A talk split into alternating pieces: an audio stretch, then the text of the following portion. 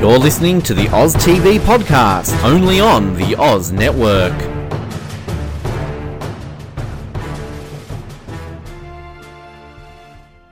We're into week four, episodes seven and eight of Survivor New Zealand. I can't believe we're eight episodes into the show already, and uh, looking forward to, to catching you up on everything that's been going on over these last couple of episodes. So uh, I'm Nick Chester. I hope you're uh, enjoying our coverage so far, and uh, I've got Perez Mackay with you as well.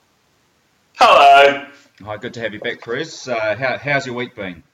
Pretty uneventful, actually. so, so is that is that like Survivor New Zealand or unlike Survivor New Zealand? Just like Survivor New Zealand. well, I think it's interesting because um, you know I, I, I, think we've both had our, our maybe minor to serious complaints that the show's pacing is a little bit off, and uh, I did notice that uh, in some of the New Zealand media today, there was a little bit of talk around um, the pacing of the show and that it's slow and nothing's kind of happening.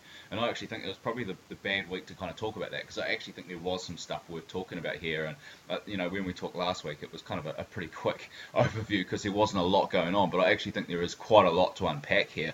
Um, it might not it might not all be um, kind of you know crazy blindsides or anything like that, but I just think uh, some really interesting stuff to talk about. I'm really keen to talk about the edit where you think we're kind of going in terms of winners as we're kind of heading into the merge. Um, and you know, like inter- interesting stuff around um, kind of you know the, the throwing of a of an immunity challenge, um, a really close contest at Redemption Island. Um, yeah, so I think there's heaps here to talk about, really.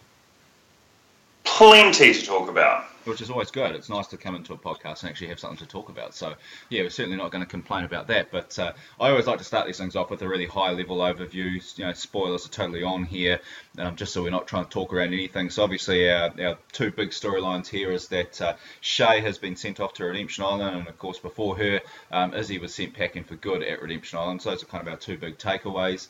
Um, obviously, a whole lot of events kind of happening around that to to kind of uh, set us up for what's happening there. And uh, the previews for next week kind of look like we're heading into a merge. So that's kind of our big high level overview. Is anything that you think I've missed there that we really need to be uh, highlighting at the top of the show? No, I think you covered it. But can I add in something while we're on the top of spoilers. Yeah, yeah. Sure. I just want to say sorry, Ben, for spoiling that dumb Louisa got sent home. But in my defense, you shouldn't have retweeted our podcast that you hadn't listened to yet, where we discussed it thoroughly. But I'm sorry. I'm so sorry. Very I'll, sorry don't, don't be too sorry to Ben. For a start, he's Australian, so you know he, he doesn't deserve any apologies. But uh, se- secondly, of course, uh, Ben's off having an amazing time in uh, America, and he got into the, the finale of uh, Survivor Game Changers. So I know I'm jealous. Exactly. Jealous. Yeah, there's no pity for him here. He's just going to have to live with that. Uh, so, yeah, Ben, if you don't want to, if you don't want to get spoiled, don't listen to your own podcast. Um, that's just how it's going to have to be. So, yeah, that, that's how we're going. But anyway, we kind of kind of kick into this episode, and uh, I actually I don't know what you thought, but you know, we, we were a little bit critical last week that we got you know this especially this this hour long episode that we're kind of getting on the Sunday night. Um, mm-hmm. You know that that it's a bit slow moving and we're kind of going back over the same subject matters over and over again. I didn't really feel that this way. It was still definitely a little bit slow, but I think we kind of built towards something over this this episode. Like we kind of went back to storylines and built on them with each scene, which was quite nice. So I think even though it might be have still been quite a slow pace, I think mm-hmm. it's kind of building towards something instead of just saying the same thing over and over again. I don't know if you felt the same way or not. Well, I thought uh, it was more noticeable from like the, the way it was edited, we'd see a lot more of the repetitiveness I felt from just Avi. They just kept, I felt they kept on showing him just repeating the same stuff over and over. Um, but I thought we what we got was like a good, solid foundation for what I think is going to be Shannon's overall story. Yeah, well, in that first episode, yeah. Yeah, well, I think if we're going to talk about Hermosa first, which kind of makes sense because you know they're coming back from tribal council and discussing what's happened with Georgia. Um, yeah. You know, I think you know this is a really interesting tribe setup, and one of the things that I've actually found really interesting is obviously we don't really we see a little bit of it, but we don't see a whole lot of it. Is that Shannon's still at Redemption Island when Georgia rocks up, and Mhm. they have a chance to actually talk things through before Shannon's sent off to to join her tribe, which I think is quite interesting. Like it's not something we've really seen before on the show. Um, that you know, there's this real chance to to get together and debrief, you know, what they're going to do, and they're obviously allies in two very different positions. You know, one's coming out of the game proper, and the other one's going back into it, and Yeah. you know, and what this is going to mean for them. And you know, it, it's actually really interesting to kind of see where this kind of goes. And I, you know, they didn't show a lot of that scene, and obviously there's probably not all that much that was hugely important about it. But I did think that was quite an interesting way to to kind of show what was happening, and yeah, it, it was just different, and I, I kind of enjoyed that difference. Yeah, well, it was good to see it, and instead of us just hearing about it from Shannon back Yeah. at camp. Yeah, I do like the fact that we now got these scenes of, of Shannon and Georgia kind of having these intense discussions about, you know, what's going to happen and what she should do coming out of the, uh, going back into the game, sorry. And kind of Izzy's just kind of sitting off to the side, like really got nothing to do with what's going on, which is kind of weird. oh, Um, poor Izzy. yeah, we'll, we'll get to Izzy. We'll definitely get to Izzy. But um, yeah, I, I, I think um, th- that was really interesting. And obviously, we then get Shannon come back into the game. And I think I talked a little bit last week that I kind of see the two big players on this this show so far being Shannon and, and Avi. And now finally we've got them on the beach together to you know to kind of talk things over. And I think it's actually the second episode, not this one, but they have quite an intense conversation and. That to me was some of the best parts of these two episodes was watching who I think are kind of the two major players in this season, kind of hashing it out and seeing where that's going to go. And of course, I could be Yeah. completely wrong, and one of them gets booted next week. But that's kind of where it feels like it might be going. Is that these two seem to be getting a lot of screen time. You know, you just talked about Avi, and I think I think that the producers of the show are going out of their way to show him as a good guy. You know, and really kind of set him up to make sure that we like him. Um, Yeah. And you know, I think some people you kind of just naturally gravitate towards anyway. You know, like I think Sala is somebody that people like. Regardless of what he does, you know, like he's the kind of guy that could just backstab somebody, and you'd probably still like him. But Yeah. um, I think they kind of have to work a little bit to make sure we really, really like him, and I think there's probably a good reason for that. So we're going to find out what that is. I'm not saying that he's the winner, but it certainly feels like there's a major story going to happen there, and um, you know he's going to be a major part of it. So that was kind of what I took away from these early scenes, anyway. Yeah, I agree with that. Yeah, I think Avi's either been set up to be the winner or the The could have could have won, Yeah. should have won sort of guy. yeah. Definitely. Yeah, Yeah. yeah, yeah. No, I definitely feel the same way. So, yeah, it's going to be interesting to see how that kind of shakes out. And um, yeah, I think the show's going to start to get quite interesting now that um, we're getting into a merge situation. Um, but yeah, I mean, we're really seeing this kind of struggle because obviously, you know, this Hermosa tribe are talking about, well, you know, Shannon's going to come back into the game, and you know, if we lose, then we're just going to boot her. You know, that seems to be the Yeah. consensus. But you know, and, and speaking to Shannon's skills, I think you see her come back into the game, and you know, she's really winning people over. And you know, I, I think that's uh, you know shows that her attributes. Are, and you know, I, I kind of make this joke all the time that she's always smiling, but I think what's quite clear is that she's got some good social skills there, and she's really connecting with people, and they, you know, people really like Shannon, and you know, I, I, I think you don't always kind of necessarily assume it because she's been sitting inside that major alliance, and we kind of just lumped all of them together as being all kind of quote unquote bad guys, and Mhm. you know, suddenly you've got kind of Shannon sitting out there, um, and, and we're starting to, and you know, they did show a little bit of that of her trying to break away from that big group, and you know, I think it's going to be all about where she goes next, and it's it's yeah, it's fascinating to kind of watch what's going to happen with Shannon going forwards. Well, she's definitely one of. She's definitely the central female character of the series, even more so than Shay was. Yeah, I think so, and I think um, obviously uh, something that we're going to talk about a little bit later is the, the media coverage, and one of the things that's been talked about a little bit in this uh, this round of episodes is you know the, the gender bias that we've had all women go out quite early, and um, yeah, yeah, we'll talk a little bit more about that later. But I think probably in terms of the females we've got left in this game, well, you know, it's it's what her and her and Barb basically, you know, so there's not a lot, Yeah. there's not a lot of options really. Um, but um, yeah, I mean Shannon is somebody that they're doing a really good job of, of kind of giving us a good story. Now I'm kind of interested, like looking at some of these other characters. I mean, what do you, what's your feelings about Nate? I mean, he's as close as you've got to a hometown lad on, on the show. So uh, you know, what, how are you feeling about Nate at the moment? I I like him, but I don't. I, I don't know. I don't know. He's like a big question mark. I think he, he's a good character, definitely. I think he's got the awareness that you need when you're playing Survivor of other people. I don't. I, think he might be being edited in a way that he could do better than how he's going to do. I don't. I don't think he's going to win at this stage. I think that would be a really big, huge stretch if Nate won. But I, I like him, but I don't think he's going to win. I think he's in a good position to sort of get to play for at least another two or three episodes. But I, I don't see him winning. I, I think what's quite interesting is that I'm seeing a bit of a turn. Um, that you know, originally we were kind of looking at this character, and I, I think what if I'm trying to make a, a, a, kind of comparison, is that he kind of reminds me a little bit of um, Boston Rob, and that you know on the show when Boston Rob's kind of like the underdog, mm-hmm. he's really fun to watch. Um, mm-hmm. Like you like you think of Marquesas Rob, and you think of you know to a degree heroes versus villains Rob, and you know and they're fun characters to watch. Um, but when they get into power, they're not as interesting. You kind of get a little bit turned off by them, and I think you know Nate's got some really good observational skills, but I think his game suits being in you know outside of the power structure, and I think now we've seen him with a little bit of power, I think he's not as interesting as potentially um, he was when he was an outsider. I don't know if that's a you know Boston Rob is the right comparison, but it's the one that always comes to mind to me when I think about somebody who's always very different when they're an outsider as to when they're in power. Yeah, I know. I know what you're talking about. I, I would relate that to early season Boston Rob, definitely. Yeah. Yeah, yeah.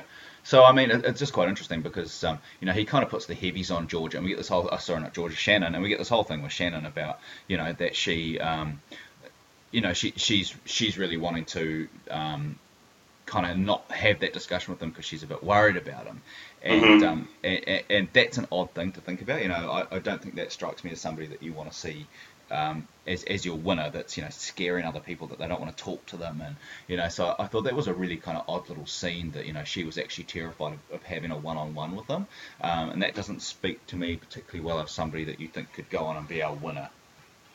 Well, I think more more the what she was scared of could have been the obvious sort of desperation that may come across for somebody in her position, and she could have just associated that with having to interact with him. Yeah, yeah, that's that's very true as well. Yeah, yeah. So I mean, there's there's some interesting dynamics going on on this tribe. So I thought um, potentially before we kind of move over to the Mogoton tribe is that let's just talk a little bit about like baseline editing. And I mean, I think things are a little bit different here from from the American version. Um, but mm-hmm. you know, if you're looking at these five that are currently sitting on this beach, and uh, we'll chuck Georgia in as well. So we'll look at the, we'll look at the six who are kind of from this group or, or whatever at the moment. But um, mm-hmm. who uh, you know, we're eight episodes into this thing now. Who do you think? Based on what you've seen of that six, who do you who could you see as potential winners, or who, who could you discount as a potential winner? Do you think? Well, I, Barb, she's out. She's not winning. Yeah. Um, uh, Nate's just too much of a long shot, and Georgia, no way. Yeah. She she can't win it. But then I think I'm hoping that Salah doesn't win because he is the obvious. It would be like Salah winning this Survivor would have been like Rupert winning Pearl Islands. It would just be so dumb. It's not even funny. He's like the obvious choice to win, but he's just he's too nice for my liking. I think the thing with Salah is that he's somebody that this first portion of the game, when it's all about the team, I think they're fine. You know, like they're the perfect person to have around. He's strong, going to help you in challenges. He's a nice guy. But the minute that we get into an individual game and people start thinking about the end game, Salah's the perfect person you want to get rid of. And so I think you know when we get down to about seven or eight, Salah's going to struggle past that point because people are going to start looking around at who do I want to sit next to at the end so that I can win. And obviously, mm-hmm. Salah's not somebody that you potentially want to be at the end with. And we don't know what the challenges will be, but I suspect there's probably going to be a few kind of concentration slash willpower kind of challenges towards the end, and you know that makes me think that probably Salah's not going to win those ones, and yeah, so I think he could be in trouble when we get down a little bit further. So uh, he's definitely still on the radar for me, as is Nate.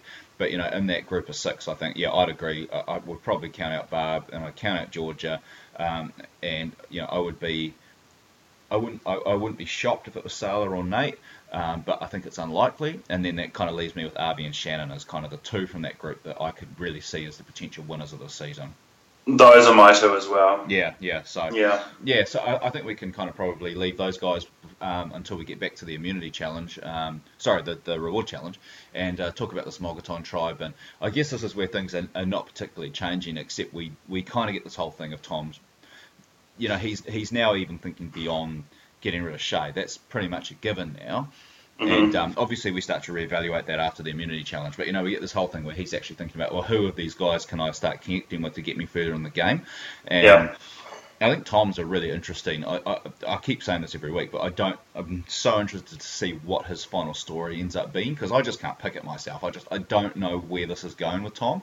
Um, you know, I really feel like this is you know a goat situation where somebody's going to drag him to the end because he's kind of made deals with everybody and nobody actually can trust him. But I could be completely wrong about that. You know, he could actually go out quite early. Again, we'll, we'll get into this a little bit later too, but I don't see him as the winner particularly. Um, but we're seeing these these four guys kind of connecting, and you know, I, again, if we're going to talk about things around kind of sexism and things like that, I, I really, I mean, I don't know what you expect. Like Tom comes into the situation, uh, you know, it's either him or Shay based on the numbers. If he can see those three guys are strong, well, then he's Yeah. going to try and just make that instant connection with those those three other guys. So, you know, I, to be honest, I, I think probably you know there's a little bit of, of portraying Tom as, as you know this kind of weasel that's that's putting himself in a good position. But I think any of us would probably do the same thing. I mean, you know, back on the original Mogoton, um, Shay made no bones about the fact that she didn't like Tom, and you know, and that's now coming back to bite her. And you know, I talked a little bit last week about Georgia was just wrong place, wrong time. You know, sometimes the switch happens and somebody's on the outs, and what do you do? You know, you just you're in that position. There's no there's no winning, and actually Shay's just in the same position on this tribe, really. Yeah, yeah. I, I think I I think Tom. I think this episode was gave us a little bit more clarity on Tom. I felt. I think he's going to be like how you said. He's going to be like the Weasley kind of guy. He's playing uh, the former Hermosa tribe members that he's with now, and he's been playing well either manipulatively or not, but he's been playing with uh, Avi and Salah. So he's got that. He's got these new people. Where is he going to go? Who's he going to screw over? I think that is going to be Tom's story. Yeah, yeah, yeah. I mean, he he so strikes me because he kind of looks like him too, of like Sash. You know, like he's such a Sash um, that you kind of nobody can really kind of trust him or, or feel comfortable with him. And you know, like that that's totally who he comes across as being to me. So yeah, uh, and Yeah. a little bit of that kind of Albert from South Pacific as well. You know, that kind of gets to the end, but nobody really likes them or can you know can can really say a nice thing about them. Um, so yeah, I mean, I think that's probably where his story's kind of kind of leading to, really. But I, I guess we'll kind of just have to wait and see. But yeah, I think I, I like what you're saying here. Is that they're kind of building a little bit on Tom's character. It's you know, it's not just the same thing as we got last week. We're actually building about okay, so what do I do next? And obviously, we just get keep getting these these images of like dead fish Shay, you know, just kind of like lying doing nothing. Um, and you know, I think it's quite interesting because you know we heard a little bit of stuff from you know when Tony was on the game about how Shay would sit around and, and do nothing, and um, you know, and, and we're actually seeing it with our own two eyes now. So it'd be you know it'd be really interesting that whenever Shay ends up coming out of the game, whether it's next week or further down the line, is you know was that a fair portrayal? Did she think she was kind of sitting around not doing a whole lot, or is this just something that's kind of been talked up for the show? Because I think that that's you know, a little bit unfortunate if they're just using some you know some, some trickery behind the edit to make her look like she's doing nothing. Well, intentionally or not, like if it's the editing, but they've definitely portrayed her as like being like the corpse that is Yeah. just dead in the camp. Yeah, yeah, yeah. Literally, just people just like walk around her, right? Like she's not there. Yeah. It's, it's kind of ridiculous. Yeah, yeah. Um, I mean, is there anything you want to touch on on these three uh, Hermosa boys that have come over to this Mogoton tribe? I mean, to me, um, I, I don't think there's a lot here other than that I would say we're really getting the villainy that kind of kicking in for Mike now. You know, like if, if there was Yeah. a way that you thought Mike was somebody that was likable before, then you know he's definitely not now, and that's going to kick in a little bit more after the challenge because obviously when he sees George's gone, he goes on a bit of a rampage about you know that why would they get rid of the cute little girl, and you know they're just these these old people that I don't like, and I'm going to get rid of all of them, and he just comes across as a, you know a complete douchebag and you know, like that's the character that they've decided to make Mike out of. And I know Mike Mike has uh, listened to some of the podcasts, so hi Mike if you're listening. Uh, we definitely don't think you're a douchebag, that's for sure. But uh, you know, the the show is definitely portraying you as such at the moment. So we, we're just calling out what we're seeing on screen. That's that's all. Well, initially when he was on his whole "oh, let's be heroes" vibe, I thought he was a dick. Now that he is like being portrayed as a wanker, I, I he he appears very much so to me to be a wanker. But I I like that sort of awful person. I like watching that. So I'm a fan. I hope he doesn't win. I, I don't think he can win. He won't win. But I'm enjoying watching him at the moment. Yeah, I think and he's a character that you want to see stick around for a while. Like, uh, uh, you know, the, the kind of just very casual viewer in me basically just, you know, you, you want to see that, that smarmy guy get kicked out, basically. But, you know, as somebody who knows that the show is better the longer you can keep a villain around, yeah, you know, I want I want Mike to stay around because it makes for better TV. You know, it's Final right. Six would be good. Yeah, yeah, yeah, absolutely. Yeah. And I mean, one thing I'll definitely say for Mike is that he's he's awesome on screen. Like he gives a good confessional, um, you know, and I'm sure lots of the ladies and the, and the gay guys love him too, you know, because he's good to look at and all that kind of stuff. So he's definitely an asset for the show. There's no doubt about that. And um, you know, he's somebody that I want to see kind of stick around because I think he's just bringing some good stuff to the show. He also seems to have a lot of game awareness as well, but I think he yeah. is like a young, young person, um, not a very. Uh, not, I don't want to say stupid or dumb. I just think he's a young 27, 28, however old he is. And the, the, the, the awareness and the understanding of the game, it's all there, but it just comes across so. Uh, I think juvenile is the wrong word, but it comes across a lot younger than what he is. So I think he could probably be somebody who does well, maybe in his like mid thirties. But right now he's fucked. Sorry, yeah, I think. He, I think probably what you might be touching on is that he's quite impulsive. I think you know, like I think um, he sees something that annoys him, and I, he doesn't strike me as somebody that might have the huge amount of patience that's needed to kind of wait for the right moment to strike. Like he's just going to yeah. go, go, for the jugular straight away. And sometimes yeah. in Survivor, you just kind of need to be a little bit more patient. Like he does strike me as a little bit of a Brian Heidik, but you know, like this is what Brian might have been like when he was in his you know early to mid twenties. You know, um, and you know, like you, you see Brian when he does play Survivor and he's he's calm and he's collected and he knows when to make a move and that's what makes him so great.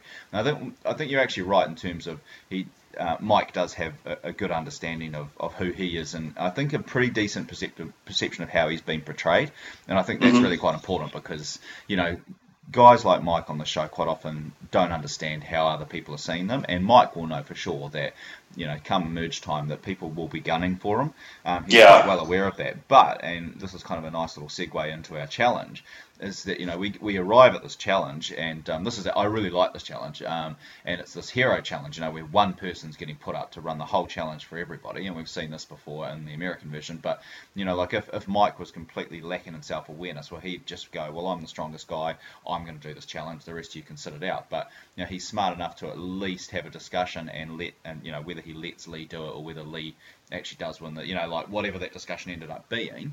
Um, yeah. Mike didn't absolutely bulldoze everybody out of the way and say, no, I'm going to do this and I'm going to be the hero. So he's got yeah. enough self awareness to know, hey, I don't always have to go hard every time. Yeah. Well, that's good. That just shows he's, he's not a complete, you know, tool. yeah, yeah. So I think just before we get into this challenge, I think let's just run through the five that we've got um, on this tribe as well, and just in terms of their edit and kind of what we think the edit's telling us. And I, th- I think this one's probably a lot more straightforward, really. But do you see anybody in this group that you think is probably getting, you know, that kind of winner edit vibes? Uh, no, not at all. I, th- I think Lee has been. I said last week that I thought the double episodes. I think one of the benefits of that was that we were getting to know people, and there wasn't yeah. anybody that was particularly invisible. Yeah. I forgot about Lee. Yeah, he's yeah. the invisible nobody. Yeah, it's really interesting because Lee has quite a quite a big role to play in these two episodes, really, and you still don't really see a whole lot of. I mean, obviously, this challenge that we're about to get into and discuss, like Lee is the the hero in this challenge, and um, you know, we, we, we, we don't get a lot about, you know, after they lose and all that kind of stuff.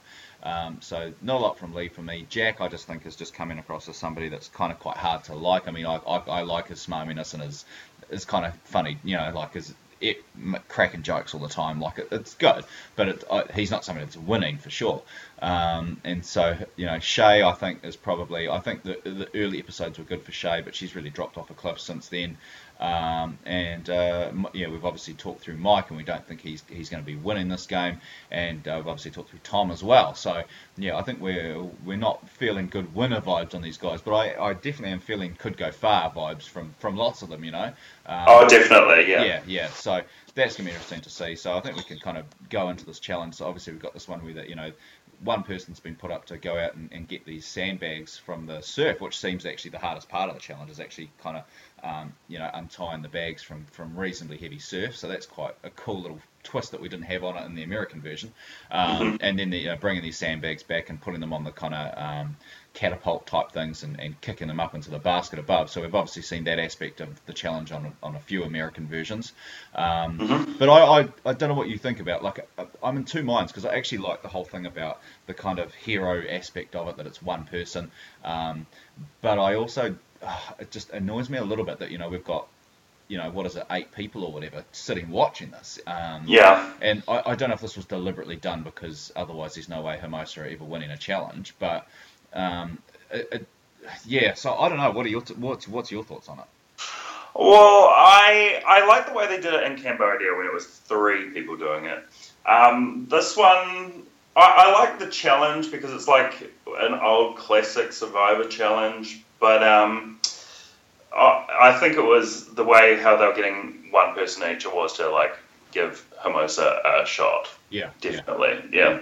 And I mean that's not something that we um, that I mind particularly because I don't want to see all these challenges be a complete blowout. So you know, from the perspective of I think it makes a better story, and I think it's kind of leading us to this whole thing where this this new Hermosa tribe is now suddenly feels like this is a real alliance. You know that these guys are all in it together, um, mm-hmm. and you know, I, I, quite like that because I think, you know, for, for when you get groups of players that haven't really been big fans of Survivor, quite often they just at a merge they'll just revert back to whoever they started the game with, and yeah. this is definitely doesn't feel like that's where we're going with this group. Um, feels like uh, to me it now feels like Shannon is definitely in with these other guys. Um, you know, I could be wrong about that, but that's kind of where it feels like it's going. So yeah, it's, it's going to be interesting to kind of see where where that all leads. But um, yeah, I mean overall I like the challenge. A um, couple of notes from me about the challenge that um, yeah, that, that kind of I just find a bit funny is that um, you know you can definitely feel that these challenges are a bit small scale, um, and yeah. like everything feels so close. Like when you kind of see the shots, like and maybe it's just because there's eight people sitting on the benches in this one, but they look just like they're well they are. They're like right next to the action, and that just doesn't feel like something that happens on the American version. Like it just feels so like little. Yeah, it definitely seems a lot more scaled down. And yeah, yeah, yeah. Yeah, it's not as. Uh, the sets aren't as big and dramatic. It's more like of an intimate setting yeah. to the American. But, but having said that, like things like uh, uh, you know I've talked before that I think the Tribal Council setting, like I think that's awesome. Like I think the Tribal Council looks amazing, um, and I think the lighting job that they do at Tribal Council as well. Just it, it, looks so good. But the challenges is where I struggle a little bit with the show is that I can just I can see the seams a little bit, you know. Um, yeah. Yeah, there are just things that you don't see, and I think they rely a little bit too much on their kind of GoPro shots and things like that. And um, then the other thing that's obviously hilarious about this, and, and this got a uh, a news a, a news piece this week was that you know obviously they're playing for a, a, pretty average price, in my opinion. Especially after, you know, this is the portion of the game normally where you're getting past the survival rewards and into, you know, here's some burgers and you know that kind of stuff. And mm. you know, so they're playing for what a hammock and two mats and a, one pillow. Um, and then like it's what's supposed to be chocolate bars, but obviously they melt, and it's just like this big glob of chocolate in a bag it definitely suited the like survivor vibe, having the chocolate melt and then scooping it out of the bag.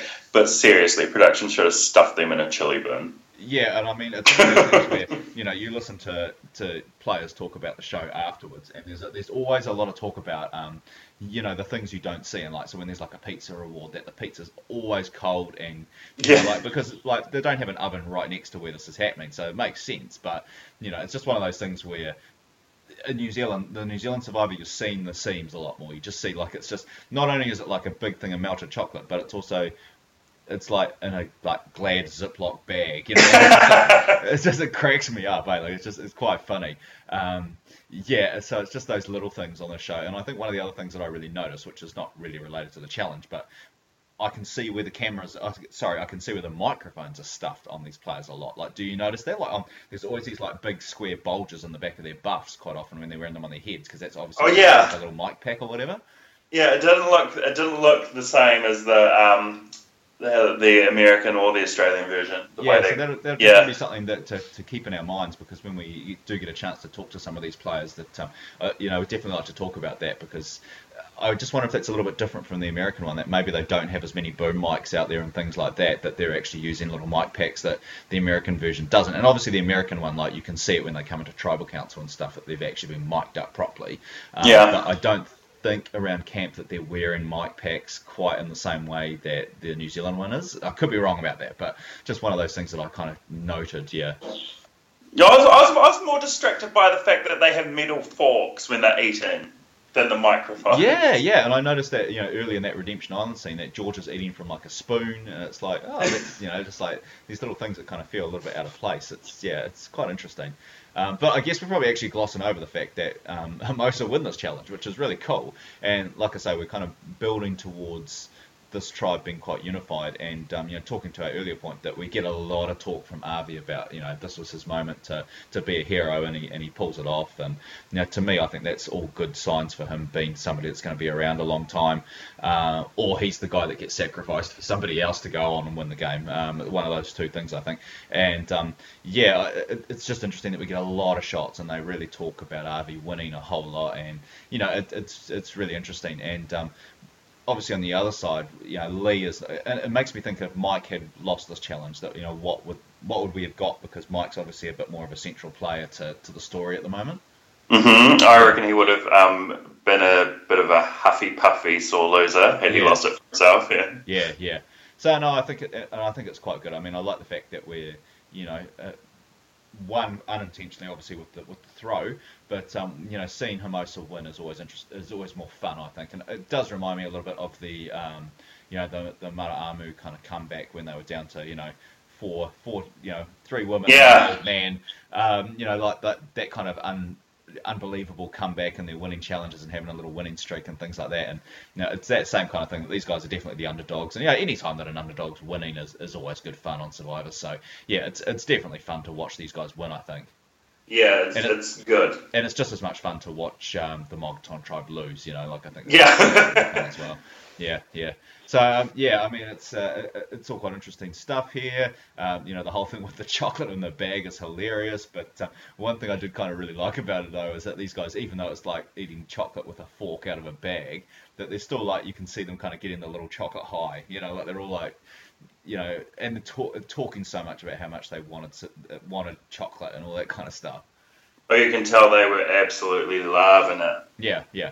It's- Yeah. yeah, it's really funny because I think that this show is actually, you know, for the people that really want to see survival aspects um, and you know see these guys suffer and struggle a whole lot. I think this is giving this to you a whole lot more than the American version does. And one of the things that really hit me here is that you know we're doing this whole thing where they're eating chocolate out of a bag and getting, you know, getting this really basic survival prize for winning, and it's like. Yeah, because it's only day 15. You know, like it, it's actually not that far into this game. Like we're about Yeah. we're about a third of the way in, and you kind of forget that because it does feel like you know this is episode seven we're talking about. and We've obviously seen episode eight. That yeah, it just feels like we've seen these guys for so long already, but it's actually so early in the game. Yeah. Yeah. So I mean, it's just one of those things that I kind of kind of picked up on really. Um, Well, this this season's definitely more. Uh, it's not as game focused as Yeah. the American version, and it, it's not even trying to be like I felt the Australian version was really trying to be. yeah. But um, no, definitely, this is definitely like old school Survivor, more about the survival aspect and the Yeah. relationships that happen from being in this uh, odd predicament. Yeah, uh, yeah, and I think um, as as well, you're kind of you kind of like the whole going back to the Shannon thing, which is obviously a big part of these two episodes, is that by having that extra time, you can kind of see why these guys are, are kind of you know fall in for Shannon. You know, like they they're getting to spend time with her, and you know you get to see that. And you know, at one point, I think in the, I think it's in the second episode actually, where Sallah kind of says, "Look, I've only known you for." You know, a day, but already, Yeah. and you kind of get that. You kind of feel the, you kind of feel that this is a long slog without the kind of big patches of boredom, and some people might disagree with that. But you know, I didn't find this to be a boring episode, so it definitely wasn't something that was kind of on my mind. Um, yeah, so I, I think it's just really interesting. Yeah, I, I'd agree with that. Yeah. So I think probably the the one thing to talk about as we head back to the Mogoton tribe is obviously we, we gloss over pretty quickly that Lee lost the challenge for them and uh, and all that kind of thing and and yeah like as we were talking about a little bit earlier I don't think that speaks particularly well to his chances of winning um, but yeah and then and then we kind of get into um, Mike's reaction to to Georgia um, being out of the game. Uh, One thing I'll say just before we kind of start this conversation, well, actually two things, is that we're still, and I guess this is the other thing about us being reasonably early into the game, is um, we still haven't settled on what these guys' names are. You know, we're still getting Michael sometimes, we're getting Mike sometimes, and you know, when Lou was still in the game, we were getting Louisa, and it's just quite funny. You know, like it's you forget that in some of the American versions, if somebody starts out as Deborah and ev- eventually they're Debbie or whatever. Um, Yeah. You know, so it's kind of funny that we're still not separate on that. The other thing here, and I think it's in the scene, I could be like in this little group of scenes anyway, um, is there's, you know, they're doing like a confessional with Mike, and um, then it cuts to one which is quite clearly him like days ago, um, and it's him still on Hermosa, and you can see that the his buff has been coloured in all orange, like it's, it's really obvious, and it's just interesting because like his you know like his beard's really pulled back and, and all that kind of thing, and it's funny that you know I, I don't know if it's just us Survivor fans that notice these things, but yeah, it kind of it stuck out to me like a sore thumb really. Oh, there was one that uh, you know when uh, Shay in the first episode was commenting on how she instantly was a bit mistrusting of Tom, and it had looked like they just arrived, and she looked like she hadn't slept out in the jungle yet. Then I think it might have been about episode four, maybe. It was the same shot from the same conversation of Yeah. her commenting on something. Yeah, yeah. You can, yeah, you can you can see it if you pay attention. Yeah, yeah, and I guess we're probably just survivor nerds that pick up on these things. But um, yeah, I, I definitely do pick up on these little scenes all the time. It, it's quite funny. Um, yeah, so I mean, I don't know that there's too much more we actually really need to talk about before we head into Redemption Island. I don't know if you've got anything else you want to add to this.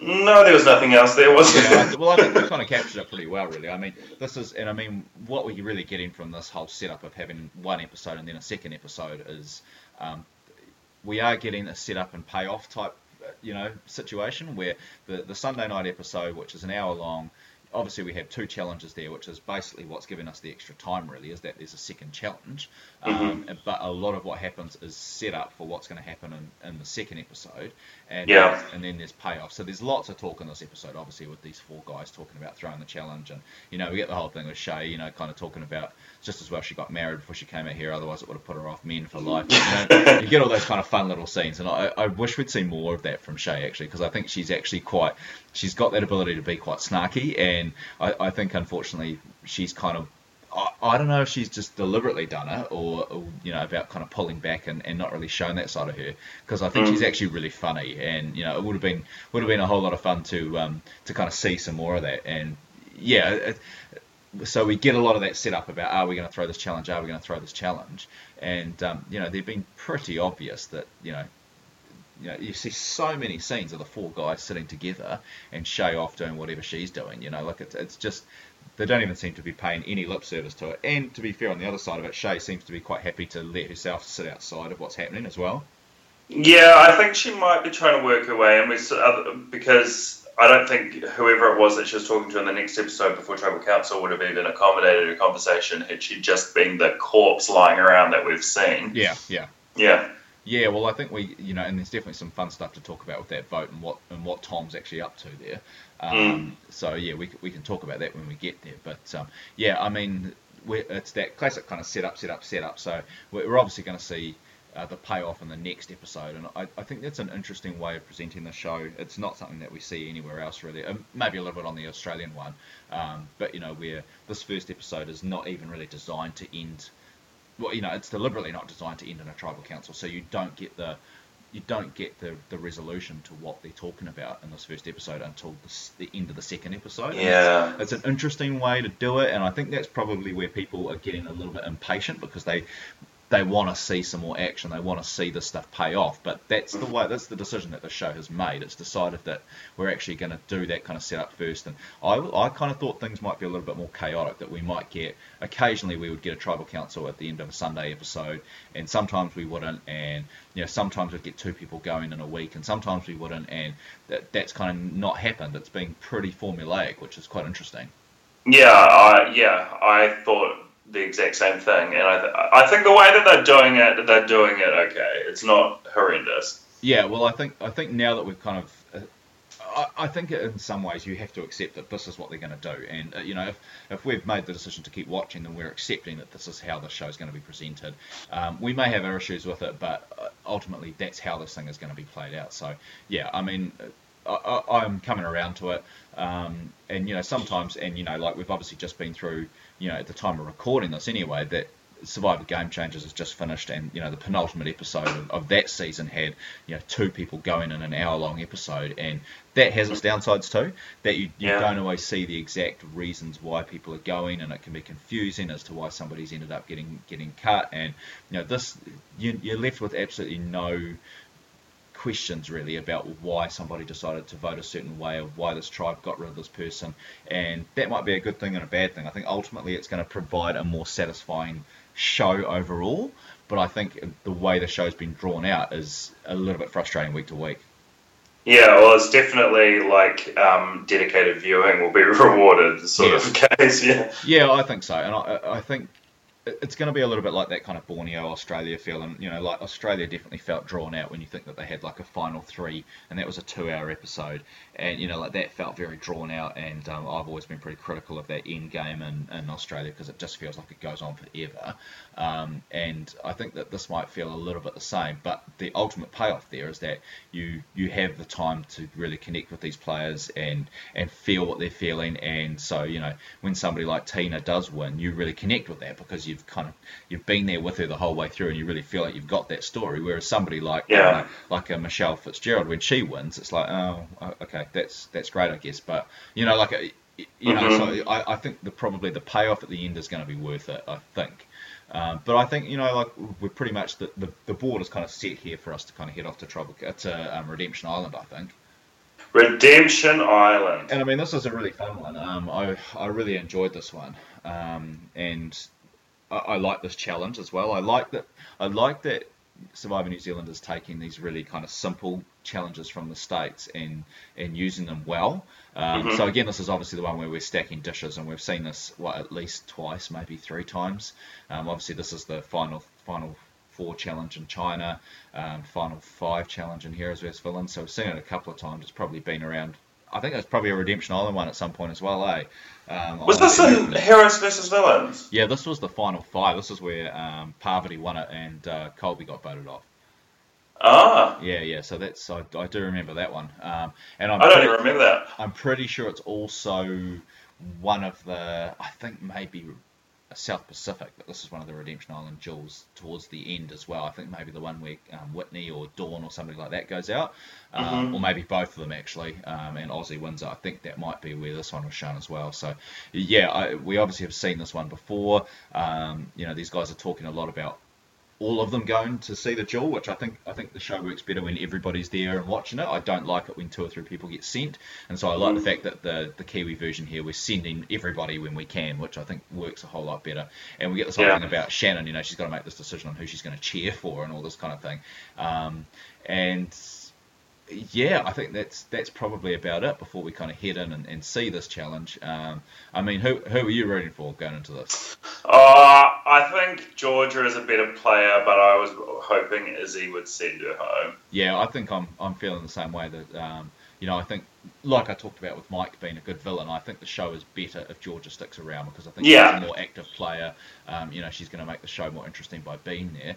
But um, I've definitely got a soft spot for Izzy. Um, you know, I've really enjoyed watching her on the show for a number of reasons. Um, and um, yeah, I, I was kind of hoping for that. Um, I, I think probably one of the things that's kind of come out in the media here, for those that aren't kind of you know, watching the media as, as it kind of develops over here with the show is that um, Izzy talked a lot about being pretty pretty sick while this whole show was going on, and obviously we saw that in the first episode, and then she kind of bounced back, and um, you, you can kind of see, I wouldn't say giving up, but you can kind of see that she's really fading towards the end of this, and you know, like it doesn't feel like Izzy's really fully connected, and I think Izzy's probably a reasonably kind of calm um, introverted type of person anyway, so you're not going to see her kind of screaming up and down when she wins a challenge or something like that. But you definitely kind of feel a little bit that, that you can see her struggling a little bit, and I think a lot of that's got to do with the fact that she was not at 100%. Yeah, I think as a fan of the game Survivor, I want Georgia to come back. And uh, as far as being a fan of the show Survivor, it would be better to have Georgia coming back. It was just me personally. I think Izzy's nicer. So yeah, yeah. Poor Izzy. Yeah, yeah, yeah. And I, I, I think as well. This was actually a really fun one to watch because it was really interesting to you know. Normally, you actually don't really care what the the rest of the players who are watching are doing. You know, you're not looking for their reactions. That's not the interesting part. Mm-hmm. Um, but on, on, this occasion, it definitely was because obviously, you know, Mike and the rest of his alliance have got a vested interest in Georgia staying in the game, and um, and the exact opposite for the other guys. And so there's obviously a lot on the line here. Um, you know, and it's, but it's all it's all revolving around Georgia. It doesn't actually really matter about Izzy. It's just Izzy's the thing that's going to stop Georgia from going any further. And uh, yeah. you know, so it's really interesting. I get one of the things that I that kind of annoyed me about this was. Um, I think it was Jack's reaction when Georgia wins, and he kind of stands up in this real douchey manner and is like, "Yeah, uh, Who's foul first? Yeah, foul first? Yeah, yeah, yeah. just like, to like, me, it's like I've really like Jack, but Jack does feel like I really expected Jack to be more of a, an active player in this game, and he really has been a follower. Like he's just found his guys, and he's just going to stick with them. And I know. And we as viewers can see quite clearly that Jack is going to get used and abused by these guys, but he can't see it. I don't think. Um, oh God, it would be good to watch. He actually, I thought he actually had the potential to be like a bit of a uh, chubby Malcolm, maybe but he's just he's he sucks. Well, I think probably what's what's upsetting is that we can see that he needs to needs to switch, and he can't see that. And I think we'll, you know, a couple of times, and, and we see this with Shay as well. But you know, um, earlier on when when Nate and Barb are trying to talk Shannon around, it's like, well, we need Jack, and Jack's just like, nah, not really interested. And and that's the end of it. And so I think he's probably a bit of a brick wall to the to the game getting interesting because he doesn't have any interest in, in changing out. Playing, and, and, yeah. And to be, you know, to be fair, if you're sitting in this game you know, as it's playing out and you're Jack, I mean, mm-hmm. you're probably thinking, well, I want to go to the end with Mike and and um, yeah, and maybe Georgia because you know gonna, everyone's going to hate them, and so I'm going to win. You know, like so he probably sees it as a really good option, but he's probably not thinking about well, what if they don't take me, and I'm, i might find myself in a position where I've got no power and I just get voted out because I went along with them, and that's probably yeah. what the problem's going to be. Yeah and he doesn't seem to be uh, on top of that he doesn't seem to be looking at how exactly that group is actually going to get there because yeah. it's not going to be so straightforward that they're just going to bam bam bam everybody else off and then off they go sailing away to the end yeah, he, yeah. he's dumb dumb so disappointing too. He was the dude that doesn't like the vegetables in his fried rice. That's right. Yeah, yeah. He was right. The guy, he was the guy that know, in his thing. It's like oh Jack. It was like, how did you prepare for the show? He's like, well, I definitely didn't go out running. I just ate some pizza. it's just so so classic. Eh? Like he's really good. And like he was the guy from the start. I was being like, yes, this is my guy because that's exactly what I'd be like. Um, yeah. yeah. So it's been it's been disappointing so far, but there's still time. There's definitely still time. So we get into this challenge anyway, and. Um, you know, it's obviously a really close finish, and I think they made it out to be more of a closer finish in the, the kind of preview than it actually is. It's pretty obvious that it's, um, you know, that it's Izzy that goes first. Yeah. Um, and yeah, so, uh, you know, it, it's probably not quite as dramatic as, as it was shown in the preview, but it still is really good. Like, I really enjoy it. And one of the things I say is, like, what is up with the show and all the random rocks everywhere? Do you notice like right in front of them? There's like obviously these rocks that are supposed to be like when the when the things fall they'll smash, but they're just uh-huh. like, randomly placed everywhere, and it's like the same thing at tribal council. Like in front of the urn, there's like these random rocks. It's like why? Yeah. What, what's up with all the random rocks everywhere? It just seems to be a thing that the show's doing. So yeah, uh, who knows? But it seems to be. I think it might be thing. like maybe the beaches in Nicaragua are like the beaches in Hawke's Bay and are shingle, stony, no sand, maybe. No, okay, yep, yep. maybe there's something to that. But uh, yeah, so obviously we see uh, Georgia pull this out. Um, it's pretty close in the end, and um, yeah, I think us as, as fans of the show, we think that's probably good. I think it definitely sets us up for something interesting next week because obviously I think what's going to happen next week is that whoever wins that duel, there's going to be so much interest, you know, because obviously if, if Shay wins, then that's going to be an asset for, for Sala's side, and um, Mhm. if Georgia wins, then it's obviously an asset for Mike's side, and so you know that's going to make things pretty interesting, I think. Um, whereas if it, next week it was Izzy versus um, versus um, Shay, then there's nothing Mhm. invested there, you know, like because it's a win-win really for Sala's side, I would think, in that situation. So Yeah, no. as his story was done. There was nowhere else for her to go, really. Yeah, yeah. So um, yeah, disappointing to see her go. Um, but um, yeah, I think she was uh, a fun part of the show while she was there. Considering she was definitely not at 100% while she was there, I think that's something we need to note as well. And she was the highlight of the premiere episode, Yes. stealing shit from the other guys. I would have done Good on you, Izzy. Yep. No, definitely enjoyed that. So uh, yeah, I think we can we can probably close out and uh, give a quick a quick uh, ranking or rating for this episode. So it's uh, in terms of it being a a, uh, a, a an own, a rent, or a bin. I mean, where are you going with this one? I would probably. I'd, I'd bin this one. I don't need to watch this one again. No, it's interesting because I thought this was quite quite a decent one. I thought we got you know two quite good challenges, which are always quite nice little centerpieces for the show. Um, and I think like just the drama at the end, with there being something that's now riding on these these Redemption Island challenges a little bit more as we get closer to somebody coming back into the game. I think it does Mhm. make it so. It's definitely it's a read for me. I think. Um, so yeah, we'll definitely. Uh, have at least one of us who's still keeping on the on the rent train, which is which is good. Uh, so yeah, I think we can um, swap over into the, the second episode then. Dun dun dun. And I think this is a, a really good episode as well because we kind of see some stuff that um, you don't see a lot on on the Kiwi on the um, US Survivor, I think, which is you know the kind of throwing of challenges in quite such an obvious way. Um, yeah, I, I, I think like it's just it felt like there was going to be absolutely no tension after the immunity challenge. It's like, well, okay, well we know it's going to happen, and it actually ends up being quite interesting. So yeah, it was um, it, it was a fun episode for me this one, and um, yeah, I mean we kind of get into this whole thing of um, you know it's going to be a thrown challenge, and I still can't get my head around that we you know we, we start these episodes in the middle of the day. It's still weird to me. Um, Mhm. I'm, I'm just so not used to it. But yeah, we start the start this episode and we get a little bit of Georgia um, at Redemption Island, which is I think got to be quite a good sign for her chances of coming back into the game. Yeah. Yeah, because I think you know I don't think we've seen that with anybody else. Am I right about that? I, th- I th- we saw. Did, didn't we see a little bit with Tony? I don't know. I can't remember. But it's, But I- I- it's not been been a centerpiece. There's a lot more talk about uh, Georgia on Redemption Island than there was about Tony on Redemption Island. Yeah, for sure. Um, Yeah. I've, I've really liked the fact that we've we've not seen anybody actually win two two duels. It's that you know that's really cool. Um, Yeah. You know, obviously, I think there's probably a pretty good chance that it's Georgia for next week, but yeah, we'll we'll kind of get into that as, as we go through. But um, yeah, I mean, where do we want to start with this episode, really?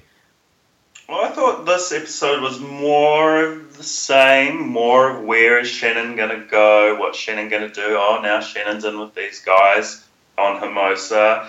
I thought we got a little bit more uh, uh, uh, point of view from Salah about how he is sort of observing and plotting, maybe, maybe, which I liked what we saw from Salah.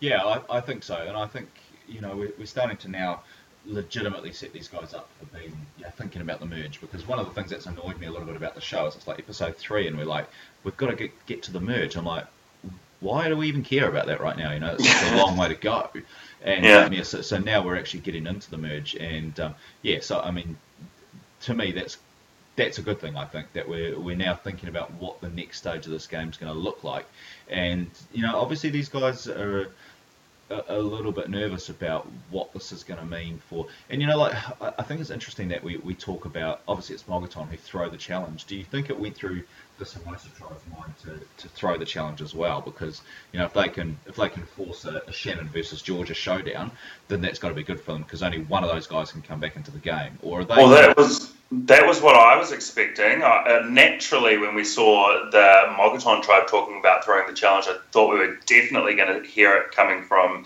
Avi and Salah and Nate, or maybe not Salah, but definitely Avi and Nate would have at least discussed it. Yeah, I think so. so. I mean, it's interesting. Maybe they did have that discussion. They went, no, we're not going to do that. And maybe they're thinking, well, we let that other tribe go to tribal council. They're probably going to vote out Shay. Um, and so, you know, we've got a 50-50 shot of getting Shay back into the game, which is good for us. Well, I don't think they even discussed it based on Shannon's reaction to when they won the immunity. She was just like ecstatic, like she's Oh. almost crying. Well, I think, I, I, yeah, I think probably they. Uh, I don't think they discussed it with her. I think probably you know everybody. She was probably under the impression that she had to win, otherwise it was over. Um, but the others might have been talking amongst the four of them that you know we could do that. Um, yeah, so I, I don't think that, that Shannon would have been part of those discussions. And then, and then with that though, and with her reaction, I don't think that the obviousness in which the uh, Mogoton tribe was throwing the challenge, how actually authentic that obviousness was. Yeah, I mean, obviously the, the, the show wants to lean into it, don't they? I mean, they want to really Yeah. show that it's happening, and you get that on the American version as well. You know, like you go back to like Survivor China, and like Jamie's been really obvious that she's laughing her way through the challenge, and you know, you don't know how, how much that actually was a thing or not. Um, but yeah, I mean, I think that they really need to sell it on the show, and I, I did like there's like a clip there somewhere where it's kind of like. You know, the two boys are, are rearranging the titles and they're making up like dirty words or something. I can't remember. what it Yeah, like tight ass. That was funny. Yeah, yeah, yeah. Yeah. so that, that was quite funny. Um, yeah, so I, I think probably in terms of the Hermosa stuff in this episode, I think the stuff that's really interesting is around um, Shannon and the work she's doing to try and get these guys on side. And obviously, it's Mhm. not something she needs for this particular episode. Um, but I think that there is so much story to happen next episode when we get a merge, and you know potentially the people that are going to be, you know, it's going to be the Shannon and Tom and whoever comes back from Redemption. Um, well, probably not because that whoever that person is is going to is going to side one way or another. So it's probably going to be Shannon and Tom. So it's no surprise really that the story is kind of evolving around those two people because they're going to be the kind of swing votes when we get to this merge vote. Well, if say Georgia does come back from Redemption Island and she goes back to Mike because she should be she'd be an idiot to try and jump on with Avi and Salah and Nate and Barb. Yeah. I think if she goes back with them, I think it would be interesting to see where actually Shannon really Yeah. goes because is she going to jump over and abandon her new group? And go with these guys and put her trust in Tom, who she has spent no time with at all.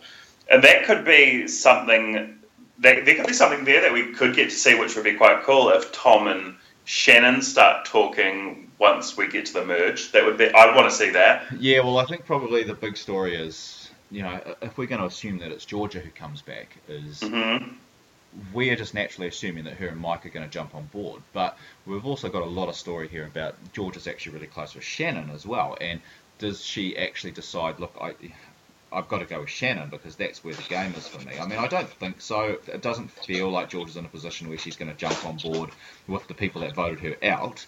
Mm. Um, so that seems unlikely, but I, I definitely am not getting the feeling from Shannon now that she's going to go back with those, you know, with her old alliance. So we could be in for a, a kind of five-five showdown, which could be pretty interesting. I don't know about Shannon. I, I, I think there's some there's something off about her. If I was playing survival with her, I wouldn't trust her at all. She she seems. I don't buy the whole like dopey doofus act. Like woohoo, yay, we're eating rice. The whole happy happy thing. I don't buy it. It's, it seems phony to me. I think she's more. Uh, observant, observant and perceptive than what she likes to let on. I'd probably Because- the only thing that I would say about that is that she seems to be exactly the same way in confessionals. Um, so she's obviously not able to just turn it on and off um, in front of people. It's obviously, if that is the case, then she's obviously put a big, um, you know, a, a mask on over her entire persona for the entire game. And um, I- I, tend to think that that kind of thing's not possible. Is that people can do it for a little while, but you know, your true colours kind of come through pretty quickly in this game. I think there's a lot of like clarity in her confessionals that we don't really see in her like camp dialogue. Yeah. Yeah.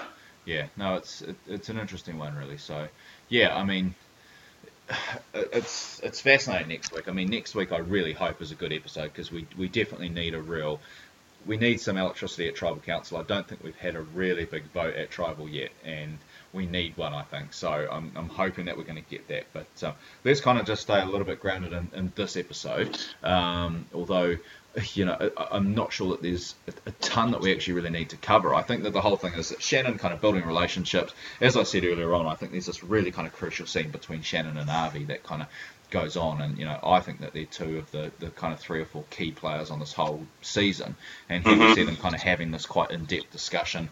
And to me, I think this is some of the most interesting stuff in the game. And um, you know, like I, I, I'm a big fan of Avi. I like the way he's playing the game. He's he's almost like an Ethan.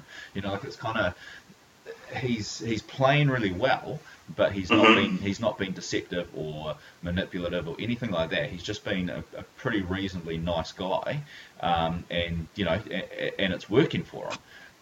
I th- I would put him more of like a Jeremy Collins. I think there is. I think he's got the ability to be a lot more cutthroat than what Ethan was. He doesn't seem as you know like oh good good as Ethan was.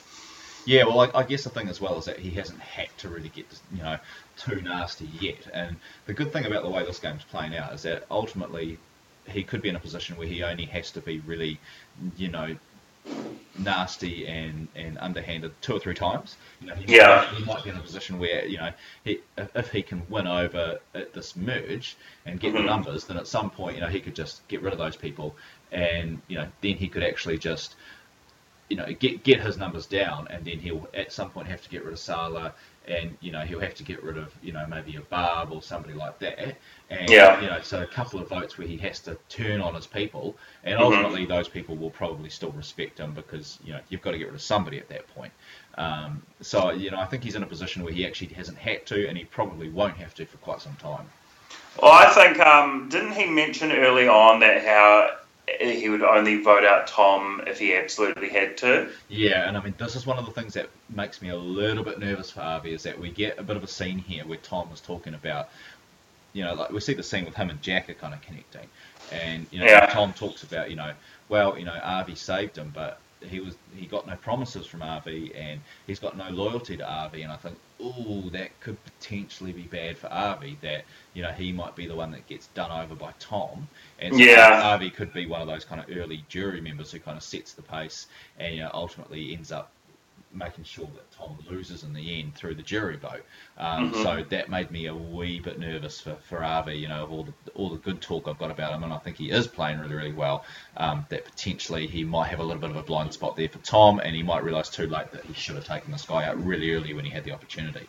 Yeah, it would be. It would be. It would suck to see, um, you know, uh, Avi be the Ozzy to Tom's Parvati Micronesia. That would be not good.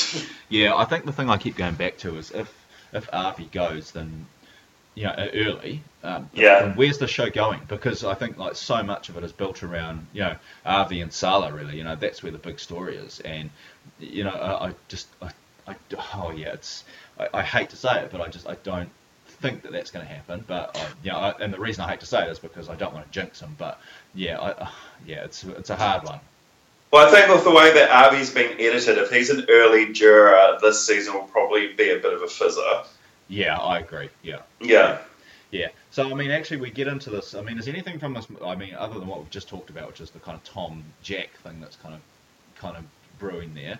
Um, I don't think there's a whole lot to be talking about at this Mogoton tribe because we actually get to the challenge pretty early, and obviously the thing that we get pre pre challenge is a lot of talk about are we going to throw this challenge, and we pretty much get signaled to us before we get there that yes, this is going to happen. You know, it's not even Yeah. like maybe we'll see what the challenge is. You know, like they're like, nah, we're throwing this. Yeah. So, I mean, to you, from your perspective, if you're one of these four guys, is, is this just seem like a no-brainer? We're throwing this challenge and getting rid of Shay. Oh, this actually, it's it's sort of. I, I don't know. I like when you even mentioned it before about Jamie and Peih-Gee in China. I think that's like one of the only cases I can think of that throwing a challenge was like the smart thing to do. I don't know that doing that was. I can see the motivation for it. I can see the reasoning for it. I can see why it would make sense.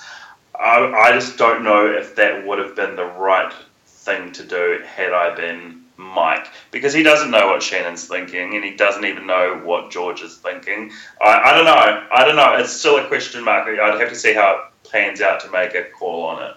What about you? It's a, yeah, it's a hard one for me too because I think I definitely think in these post-swap situations, there's definitely lots of good reasons to throw a challenge. Like one of the other ones is uh, you know another Africa callback, but um, you know the one after the swap there where um, the Well, Silas. yeah, yeah, So I mean, they basically throw that challenge. Everyone goes on about Ethan as this amazingly good player and nice guy and blah blah blah, but they forget conveniently that he actually threw a challenge, and you know it actually worked out perfectly for him. It was the right thing to do in that situation. Um, So there, there definitely is times to do it, especially in this kind of post-swap period of the game. Um, but having said that, yeah, you're right. But this this group doesn't know where Shannon sits. Um, They, you know, uh, and I mean, they're also thinking about you know who, you know, will Shay potentially beat Georgia because that you know that's not a good look either. And I think this is where there's a difference here is that you throw a challenge, and this is going back another Russell Hantz thing as well. It's like you throw a challenge in Redemption Island, you've got a real chance that that person comes back, and mm-hmm. and that's that's very problematic because you're at the point of the game now where you want to send somebody to redemption that poten- and this is what Tom's thinking is when we get to the vote that potentially is going to come back and still work with you and that's a really really hard thing to do. And we've, we've seen groups try and pull this off before um, you know and, and sometimes it works and sometimes it doesn't. But yeah it, it, it's a tricky one here and I mean the, the, obvious thing that blows up in their face is that they send Shay, she she knocks out Georgia, comes back into the game and just joins the Hermosa tribe, and it's a six four, you know, and, and it's game over for those boys, you know, and I think that's you know Shay is I think a bit of a, a competitor. I think she can do it, and you know, especially if it's something that involves kind of willpower, I can see Shay just you know if it's like you know oh, we know what it is, obviously. Um, but uh, you know, if it was like a willpower one, and they don't know that, so Shay could stand there all day. You know, I don't think she'd have a problem with that.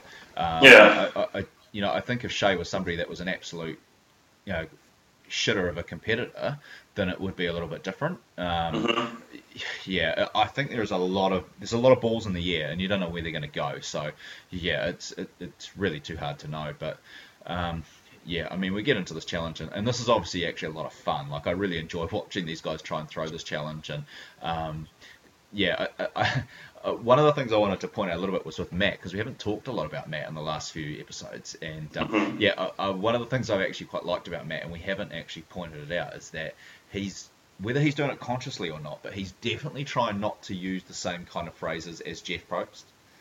Oh, but he does though. He uses them, and they don't sound authentic. Well, so- well, some of them he does but like I remember, like one of the things that you know, like one of Jeff's ones is like you know, immunity is back up for grabs. I mean, that's what he says every time. But Mm-hmm. Matt, Matt's one is immunity is back on the table. Like that's that's his one, and you know, like it's it's quite funny. Like some of them, he's just. Yeah, like some of them is like, you know, come on in, guys, and things like that are, are quite similar. Um, Oh, there was one that was very different. I, I can't think. Oh, when they uh, about to start the challenge and they're like, "You guys work out who's going to stand down." Stand Like, down. What? what? But I Is this like- like being suspended from high school? Stood down? Come on. But I do like the thing that um, it's. Have you noticed that it, it's very infrequently the immunity idol? It is our little buddy, little mate, little mate, little mate. Sorry, it's our little mate. It's like Jack, can you bring the little mate over? I'm like that is so Kiwi. I, I, I think the immunity idol is, is ugly. It doesn't look that great. It sort of looks like the Marquesas idol gone wrong. It's very generic, eh? Like it just looks Yeah. like something you could have bought at Bunnings. Nothing special. Sure. Yeah, and I think it's it's actually um, it is a rarity because I have to say I think that the art department's actually done a really killer job on the show. Like it looks really really good, um, but this is one of those situations where yeah, the immunity idol is kind of I, I could take it or leave it. It's not something that really jumps out at me as being anything you know particularly special. Yeah, it's a, I mean, obviously we, we get into this throwing challenge and we're throwing buckets around and um, uh, these guys almost didn't need to throw this challenge because it felt like Shay was doing an absolute shit job of this anyway. I mean, obviously Lee's given her some pretty questionable throws of that bucket, but you know, I, don't, I don't think she's really helping her cause by doing a very good job anyway. Um, Yeah. so uh, Well- I, I think if, if I think if um, Shannon and Barb had actually been better at the um, at the puzzle solving thing, then this would have been over before the, the boys even got to the puzzle. You know? Yeah, well, they should have stuck. They should have put Shay somewhere else if they wanted to win. But I think they had her in the right place to. Uh... Oh, if I was Shay, I would have thought red flag. Why am I not being put on the puzzle? Yeah, well, that's that's a good point. Yeah, yeah. I Mm. mean, it's definitely one of those things that you'd probably put Mike in that bucket position, wouldn't you? Yeah, Yeah, I mean, you don't put probably your physically weakest person catching the bucket. Like you, might, you, you might you might put her on the one that Lee was on, you know, where she's catching the water and then Yeah. walking up a balance pole because you know the the women are normally pretty good on the balance beam. So yeah, that would be. Oh, sorry, Lee wasn't in that one. That was um, that was Tom. Sorry, but yeah, so that would probably make the most sense. But there's lots of there's lots of throws where Shay throws the water and only gets halfway to Tom. So I think she, she actually she she really helped them throw the challenge without making it even more obvious. You know, like if she had been good in that position, I think Yeah. would you know, we would have been in um, yeah, it would have been game over even earlier. So yeah, it's um, yeah. So we get into this challenge, and you know, we get this. This is one thing that the New Zealand one seems to be doing a lot as well, as we're cutting to ads in the middle of, an, of a challenge, which you Oh, don't that get in America. I don't like that. There's Yeah, so no, many ads, it's ridiculous, and they're put in at the most stupid times as So well. is it is it me? Like I, I actually haven't caught it, but is it just we're doing like you know three standard ad breaks and then doing two or three that have got like really short ads, like three or four ads, and then we're back into the show, or is, am I just imagining that? Well, I don't know. I don't watch it on TV. I watch it on demand, and there is like way too many ads. Yeah, no, I, th- I think we are doing that, but um, I could be wrong. But anyway, we kind of cut in the middle of this this challenge. You know, we kind of kind of cut to ads, and as we're cutting to ads, this is just where the boys are, are starting to get their, their blocks. And, you as we talked about before, doing up the like tight ass or whatever it was, and just Yeah. Matt, Matt gives the most perfect stink eye I've ever seen. Eh? Like, what the fuck are these idiots playing at? It's just like it's so good. Yeah. Um, yeah, so that that was kind of actually my favourite part of the whole episode was the stink eye that, that Matt gives him with that challenge. It's just, it's so funny, but you can it's actually funny. Like we were talking earlier about like you can see the seams and stuff as well. It's like when this challenge finishes, and you know obviously like these challenges get run by a dream team and stuff beforehand, so they, they do test them.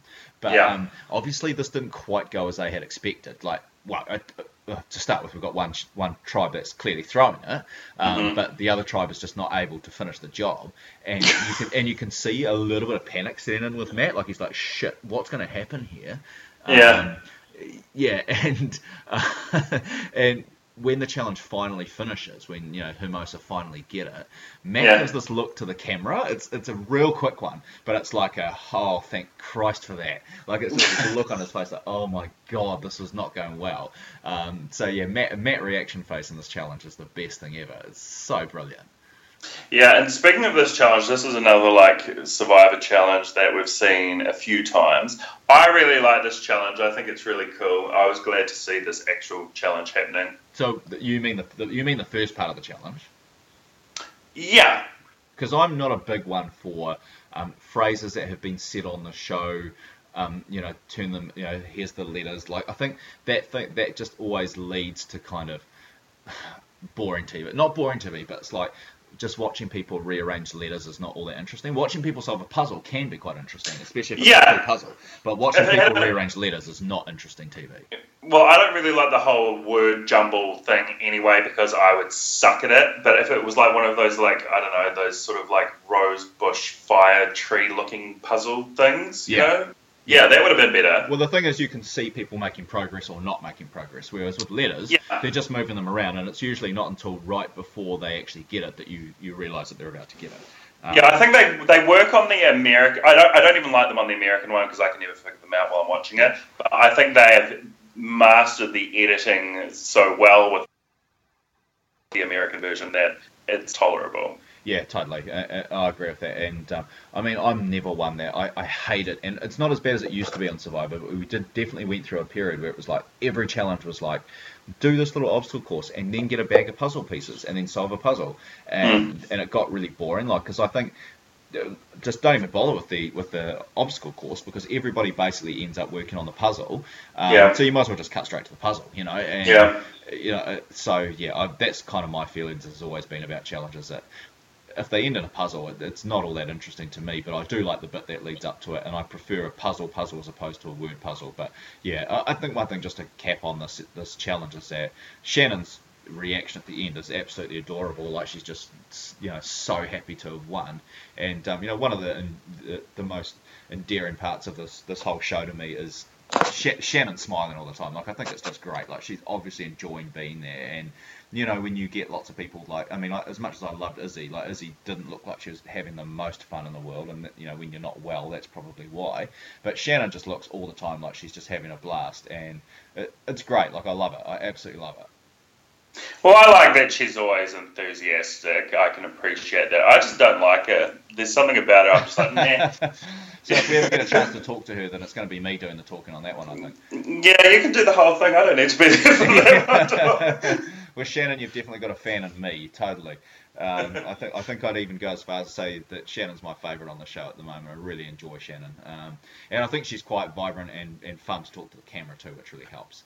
Well, I think the show would be completely different without her. I think she's got a lovely figure. I don't think she's exceptionally beautiful or anything, but she's she's good value. I just don't like her. Sorry, Shannon. Why do we not talk more about the fact that she's a zookeeper as well? Like, what kind of animals is she looking after? Um, I need to know this information. I is she like a zookeeper like Sam Webb was like a CEO? So oh, I don't know if I can say that online. Um, is she actually a zookeeper, or is she like working at a zoo just as like a student? I don't know. Is she an actual legit zookeeper? She looks way too young. I don't know. I'll have to I'll have to look into that and find out because um, I assume she's from, from Christchurch. She's probably at somewhere like Orana Park, so we should we should look into that. But stalking zookeepers online is not a hobby of mine, and uh, probably shouldn't start at making it a hobby anyway. Um, yeah, so we kind of move in, and I think one of the things that's quite interesting is like the show has been quite big about going back to the winning tribe after tribal council, which I find mm. really really interesting.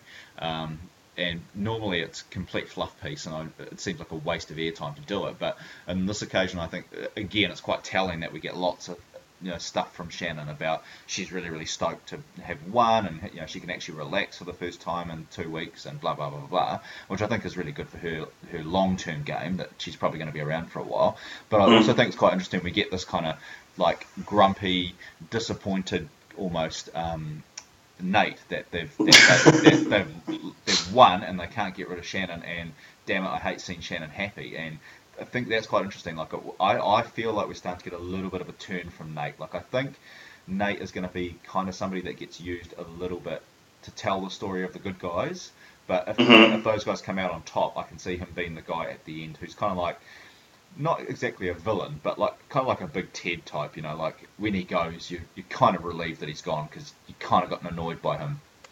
Oh yeah, like more more like a, maybe uh, uh, I was going to say Rodney from Worlds Apart. Yeah, yeah, that same type of thing. Yeah. He's he's he's likable, but he's got the potential to be such a dick. It's like okay, bye. Yeah, I think. It could, uh, now. Yeah, I think it could get yeah. tiring. Basically, is what I'm trying to say. Um, yeah, and I think this is a real moment where you know, I think as a casual audience member watching the show, is that you, you don't want somebody raining on Shannon's parade because this is her little moment to be happy. You know, she's avoided getting voted out, and you know that's a really good moment. And I mm. think it's it's really quite telling to me that they've they've shown a bit of of um, Graham. Uh, great, well, I call him Graham. Um, he looks like a Graham. Um, of, of Nate kind of like you know, pissing on that parade a little bit. And, you know, I think that that's probably something that's there deliberately. He does look like a Graham. Yeah. Or, or a Craig. yeah, we're going to change his name. He's going to be Graham from now on. we'll debate the spelling of Graham later on. Um, yeah, so I mean, and then we just get this kind of. It's it's funny because you kind of go into this like Mogoton. Okay, what have we got to show here? We know what's going to happen. And yeah. in all fairness to to Shay, you know, she kind of does fight for her life a little bit, which is awesome. You know, it's good that she is actually putting it out there and, and, and trying to do the best she can. And we actually mm-hmm. get a little bit of traction there. And whether or not how seriously Jack is actually interested in this um, is, is probably anybody's guess, but not very. And, and then we get Tom kind of saying, well, we need to throw a second vote because that's basically going to going to keep um, keep her on our side if she does come back. Which to me, you know, is bullshit. That is total bullshit, and I think that shows his level of. Uh, uh, the what sort of echelon in the game he is in compared to Mike. Why, if Mike bought that, Mike's an idiot. Well, there is no way Shay would be going back there. Well, I think it's actually, I think it's a good strategy. Um, I think it is from Tom, but not from Mike. Yeah, yeah, no, I think, it's a, I think it's a good a good strategy from Tom, but I think probably the the problem is is that you then have to sell it to Mike that like we're going to write your name down, but it doesn't mean anything. And it doesn't matter how secure you are in this game. You don't want anybody ever writing your name down, even if it's a throwaway vote. So I think yeah. the kind of political capital he has to spend selling this kind of like pointless plan to Mike is not Mhm. worth it. It's not worth the risk that later on Mike's going to be like, well, this guy was willing to vote for me even as a throwaway, so I don't, you know, I, I've got no loyalty to him. You know, like, it, it, Tom is in a position where he needs to engender as much loyalty and respect from people like Mike as he can, and I think it was just like a, you know, I could, I definitely see the thinking, but I think it's just, it's dangerous from his perspective. I think he would have backed off from that had he got the vibe that Mike was going to be totally anti it. Yeah. But um, I, I thought it was smart of him because it, what it really does, it doesn't. uh, What he told Mike, that's not the case. What it does, it keeps him sweet with this group, and it keeps him sweet with the other group, and it keeps him sweet with the person who got voted out. Yeah. So he's keeping himself safe, which is good. I'd do that. Well, I think the problem with doing that is that it never works out for people, though. Like, you can't have your cake and eat it too. And, you know, the thing about Survivor is that ultimately the people that own their decisions and own their votes normally come out on top. You know, these people who try and hedge their bets, it normally blows up in their face eventually. And I think that that's exactly what's going to happen to Tom. I, I think it'll happen. I don't think Tom can win, but I can. I can definitely see the the thought behind it. Yeah, yeah. Yeah. Yeah. So I mean, we, we, we get that little bit, and um, you know, like when Shay's trying to trying to spin this plan to them in the in the shelter, um, I totally get disinterest from Jack all over Jack's face, and you know, Mhm. like I wonder, I wonder what Shay's thoughts were walking away from that conversation because obviously we get a little bit of a confessional from Jack saying that yeah, potentially this is a, a, a move that I could do. Here's the pros and cons, but I never once thought that Jack was kind of interested in this, whereas Tom I think probably was, um, at least a, a little bit. Um, but yeah, I, I don't get the feeling at all that that um, that Jack was interested in it. No, Jack's way too um, love struck by Mike and to Yeah, yeah, yeah, shift his direction. Yeah. yeah, yeah. So yeah, I'm, I'm not sure there's anything else we need to talk to before we, we kind of head into tribal council. And um, it's to me this tribal council is a little bit of a fizzer too. Like there's nothing really that impactful that comes out of it. Yeah, no, it was very okay. Whatever. But yeah. I mean, that's going to happen, and I think probably um, I'm going to talk about this really soon because it's been an interesting week for um, what the news are saying over here. And you know, the people that are following it and the websites and stuff um, on the on the Kiwi websites, what they've been saying about this, and um, been talking about that. You know, giving Matt Chisholm a little bit of shit that he's not not been that interesting at tribal council and blah blah blah. But I think if you go and look at any tribal council like this, um, you know, from the American version where it's absolutely clean cut that what's going to happen is that they're not always that interesting. You know, this kind of happens regardless of which country we're talking about. And so, you know, I don't want to give Matt any shit here really because I think, you know, I, I still think he was kind of growing into that questioning of people and getting good information out of them at tribal. But, you know, this is tribal council number five or whatever, six for him. It's, you know, he's still really near the, the beginning of his kind of survivor career. And, um, you know, I think you've got to cut him a little bit of slack because there's actually not much of interest to talk about here. No, and, and like I think I think this is like a good example of this is a new show for New Zealand. There's never been a New Zealand Survivor before, and I think the way Jeff did it when uh, Alicia got voted out of Kaôh Rōng, it was so obvious. But I think that's from doing your job for what would have been like 15 years, you'd know how to work it to make it somewhat interesting when you already know the outcome. Yeah. I, I don't think there was anything that it was like um, in the Australian version. It was the same when uh, JL Jenna Louise got voted out. There was it was obvious. We knew it was going to happen. No, there was nothing that it could have changed it to make it more dynamic or more interesting or more suspenseful. It was the same thing here. It was obvious what was going to happen. There was, I think he did the best with what he had. Yeah, yeah, no, I, I agree with that really. Um, Mhm. yeah, uh, so I mean, we kind of get this obviously this throwaway vote for Mike, and, and Mike doesn't seem particularly happy about that. So it'll be interesting to see what the ramifications might be, you know, in the next episode for that little situation. Um, but yeah, we, we kind of get through this vote. It's um, three two, and I think is that the, that's the closest vote we've had so far, right? Yeah, Yeah. yeah. so that's quite, I guess that's something to note, really. Obviously, it was a strategic thing as opposed to actually being a, a tight boat. But yeah, I mean, I guess that's something to, to keep an eye on. Um, you know, Shay's off to Redemption Island, and we get quite a quite an almost a bit of a douchey comment at the end from from Matt, which is like, so the men won out, and it's like, well, I'm not entirely sure that was the narrative. Um, you know, like to me, I don't think that's really what this was about. Um, but yeah, so that was quite interesting. That that was the capper that we went with on this episode. Yeah, that was a bit of a whatever, just pipe down you, host Yeah. man. Yeah. Yeah, um, Yeah. but I I thought it was a, a stink, a sort of like an anticlimactic way to, for Shay, who has been like, as far as the females go this season, like one of the bigger characters, to go out in a dud tribal council. That was a bit suck. Yeah, well, I think obviously from what I can see from this preview is that next week's um, Redemption Island duel seems like it's going to be a real tight one. So that you know, hopefully we're going to see something. If it is her that goes next week, that we're going to see a good kind of end to that story. And if it's not, well, we might get a second bite at the cherry. So we'll see what happens. And one of the things I did want to kind of note is that you know this whole thing of like if somebody gets voted out, they get their torch snuffed, they walk out. Um, you know, there's a moment there where the host waits and then gives his little whatever his comment is. Is that Mhm. um, you know, I think Matt probably just needs to take an extra five seconds because you literally see Shay walk walk by in the background as he's given his little piece of advice, which is just quite it's quite funny. Um, yeah, yeah. So we, we kind of get into that, but uh, that probably kind of kind of wraps up the episode for us. Um, was there any other thoughts you wanted to have before we kind of go into rating this episode? Uh, no, but on that last little bit, it could, he could be getting paid hourly, so he might have just had to spit it out while she was still True, inside. True. but no, yeah, I'm I'm ready to rate this one. Okay, well you go right ahead. I'll let you go. This one is this one for me is more of a bin than the last one. I I wouldn't I wouldn't watch it again. It was sort of it was more repetitive sort of stuff. There was like some little interesting moments, but there's nothing in this episode that I need to see again. So I'd bin it. Yeah, I guess um, I'm probably on that almost that one that you had last week of rent it but not watch it again. I think you know there, there's definitely things I like about this episode, but I think if you're not a Shannon fan, um, you know like there's probably not a lot there for you. Obviously, I am a Shannon fan, so I really enjoy that. Um, but yeah, I think probably this kind of the payoff's not worth it in the end because we've had so much time. We've basically spent three episodes talking about throwing this challenge, and you know, so it's definitely uh, probably time to, to kind of move past this one. Uh, but yeah, I'll give it the slightest of rents because I think there is a, a few things worth kind of checking in on this one. But uh, yeah, so we kind of finished there, and I, I did have a couple of things I wanted to kind of bring up with you.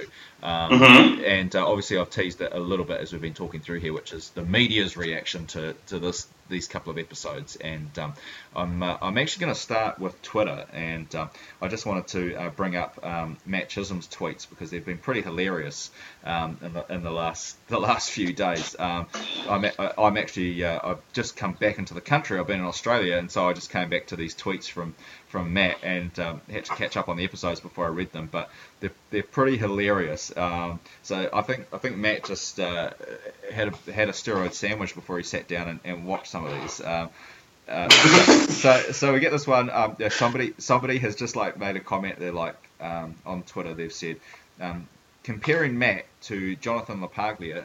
Um, I, I like Jonathan more. And so Matt has replied that saying, Hi Tony, without knowing either of you, comparing Jonathan LaPaglia to you, because of this, I like him more than you too. Good on you, mate. I saw that one. I saw that one. And then the next one is from Aaron Fleming, and I actually know Aaron, believe it or not. And uh, so Aaron has just like out of nowhere has just said, for what it's worth, Matt is doing a great job with Surviving New Zealand, but I wish I was the host. So nice enough tweet, you know, saying you know that's you know I like Matt. Um, and so Matt replies, "Cheers, Aaron. Very kind of you. Clearly, any clown can host the show, so I'll tell the producers that you're keen for next year." Like it seems uh, unnecessarily mean there, Matt. I'm not entirely sure why you had to get in on that. Um, and then I think there was one other one too. Oh yeah, so somebody called Ezra on Twitter has said has um, basically replied to one of Matt's tweets and said, "You should be less worried about the contestants that get to Redemption Island than you should be about the tribal council snooze fest going on." Hashtag bored. Hashtag zzz. So and Matt and Matt has replied to that one with, "Great burn, Ezra. I genuinely hope your one follower loved it." And I actually went to check. I I actually went to check that Ezra does in fact have one follower. And Ezra's own tweet, that one that I just read out, it has one like, which is themselves. Uh, she must be somebody off. Survive. It must be D. yeah, yeah. So I thought like Matt was in quite bitchy mood there, which was which was quite funny. Um, yeah, so so that that kind of made me laugh. I enjoyed that. But um, then we had like a couple of quite interesting um, news pieces, and so one of them is from our uh, our stuff uh, Stuff NZ website, and it's um, a comedian called Alice Brine who's doing a bit of um, blogging on this this season. And um, from the, from the tone of some of them that I've read, she's not much of a Survivor fan, or she definitely thinks the right angle to go here is to basically just bitch about the show every week. And um, her her headline is Ellen Brine Survivor, the sexist world of Survivor. So she's got the word Survivor twice in the headline there, so off to a good start. Mm-hmm. Um, but basically, she said, you know, um, by the end of this week's episode of Survivor New Zealand, all but two women get voted out. There are literally two women left. It's been 14 days, and they've managed to get rid of all of them. It doesn't highlight how much of a social problem we have in this country, then I don't know what does. Um, so basically, she's saying that Survivor's a sexist game, and um, you know that women are getting targeted. So um, I've got. Oh my god! Yeah. What a dumb bitch! Does she? She needs to go. Alice, go and do your research, babe. The only person to ever win Survivor twice was a female. Some of the greatest people to ever play this game, the most savvy players of this game, are women. Who won the latest American version? A female. Good on you, Sarah. Who won the most recent Australian version? Kristie. Good on you, Kristie. Alice, go binge watch some Survivor. Yeah, I mean, this is one of those things where you, uh, you don't want to be too hard on her, but uh, Alice, I, I have to say, I a few things to kind of point out, which if you if you do watch a little bit more Survivor, you might understand, is that uh, generally speaking, in the early stages of Survivor, women do tend to get targeted because it ultimately is about physical strength early on. I mean, that's just a fact of the game.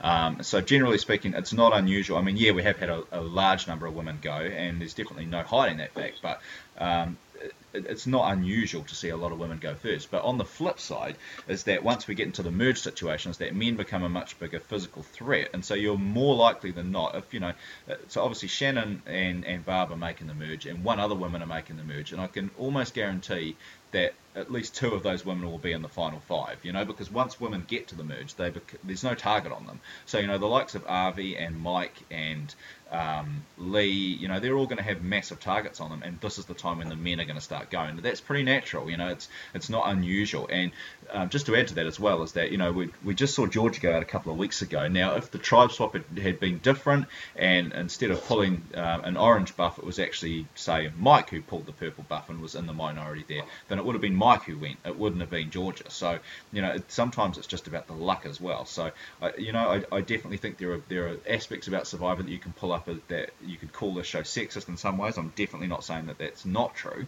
but I don't think that what she's saying is is actually true in this situation. It's just the way it's kind of shaken out. And um, you know, I, I, always like it when these people who actually aren't really Survivor fans try and, and explain why Survivor um, mimics the you know the real world because they tend to go right off script. And the other thing I would say as well is that um, Alice, you've got a tiny sample base here. You've got 16 people, one season.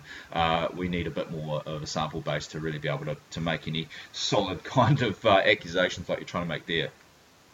Yeah, I, I, I, I'm, I don't think I'm completely blind to the fact that there is a lot of like sexism in the country we live in, but I don't think it's on this show. And I think that one of the principal characters who we've who has had so much airtime and is the center of a lot of positive editing is Shannon, who is a girl. Yeah, exactly. Yeah, and um, you know, basically as I go through, she's uh, made 19 separate points about this episode, uh, or this this couple of episodes, um, and um, yeah, it's it's pretty pretty terrible stuff to be honest. I, Alice, I, I can't say I'm a fan. Um, I'm sure you're a great comedian, but uh, in terms of writing about Survivor, yeah, it's uh, it's not great. I've got to say. Maybe she should go and watch the fucking Bachelor and talk about the sexism on that shit. Yeah, totally. And uh, maybe, you know, season two of Survivor, we can sign Alice up to be a part of it because uh, that would be fun TV. Yes, that would be good. You partake, Alice.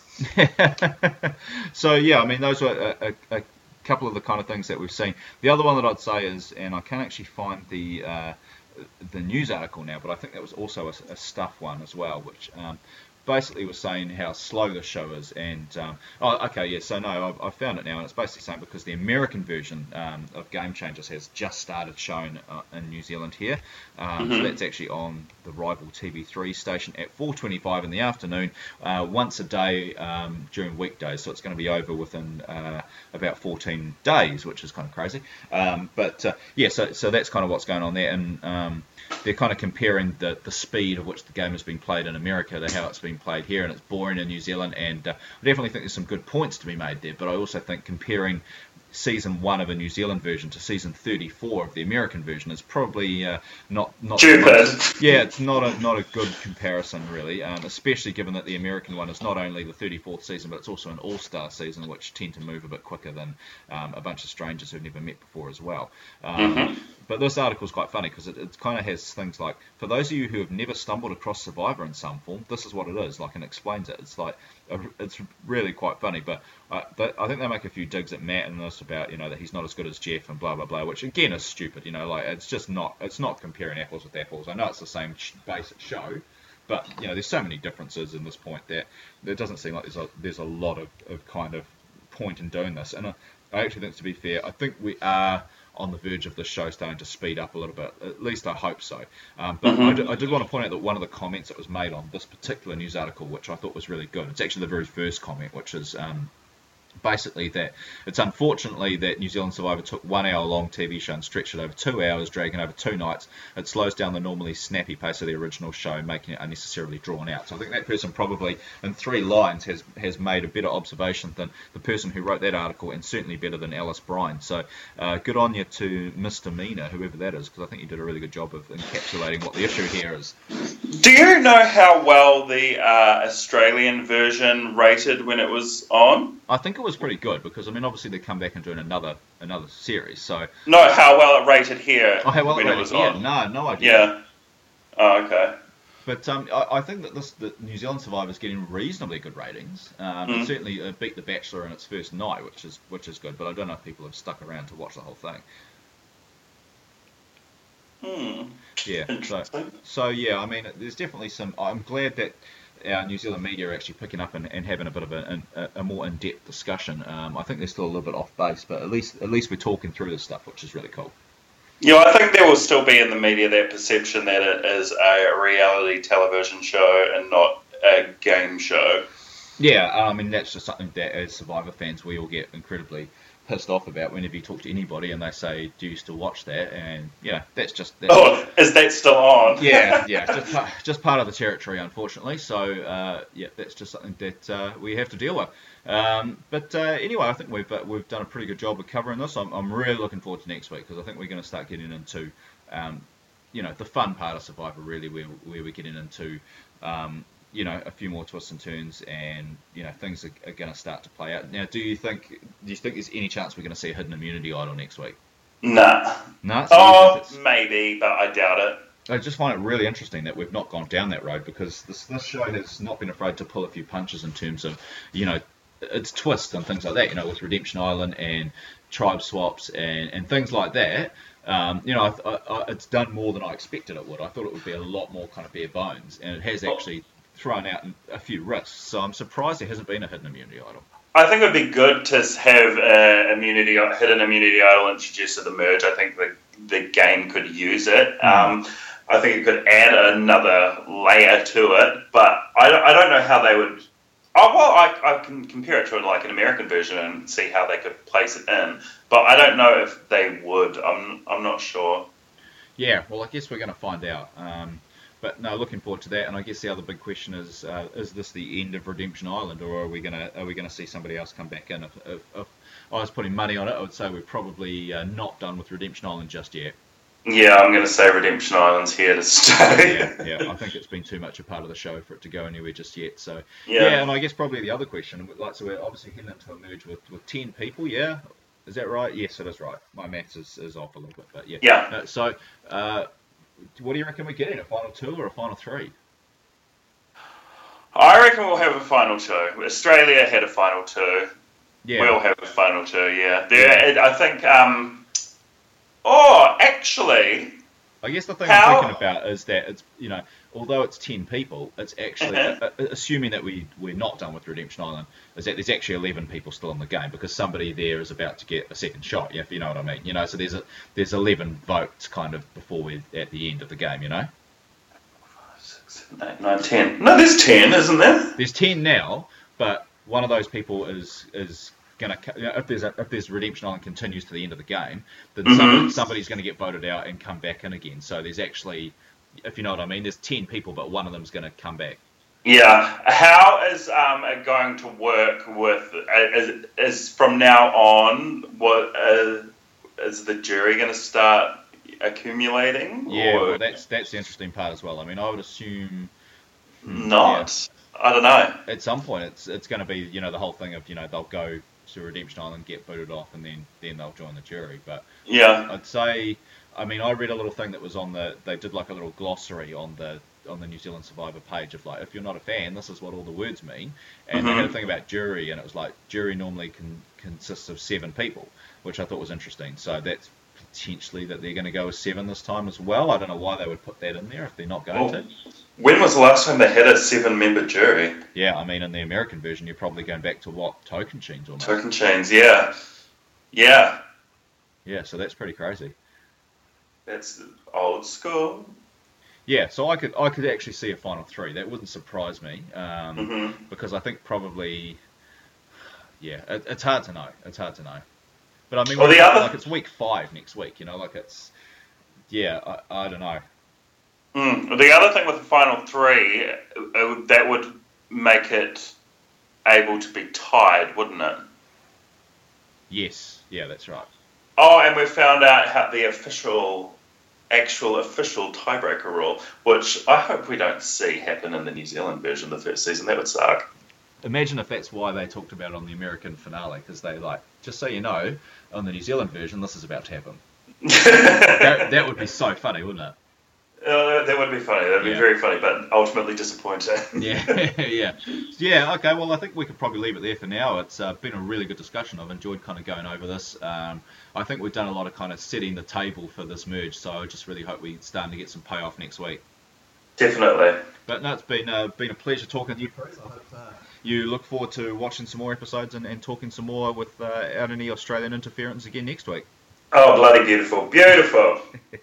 All right, well, uh, that's all from us tonight, guys. Um, we look forward to coming back and uh, discussing the merge with you next week. Thank you for listening to the Oz Network. Don't forget to subscribe to get new episodes delivered to your speakers every week. For more information, hit us up at theoznetwork.net.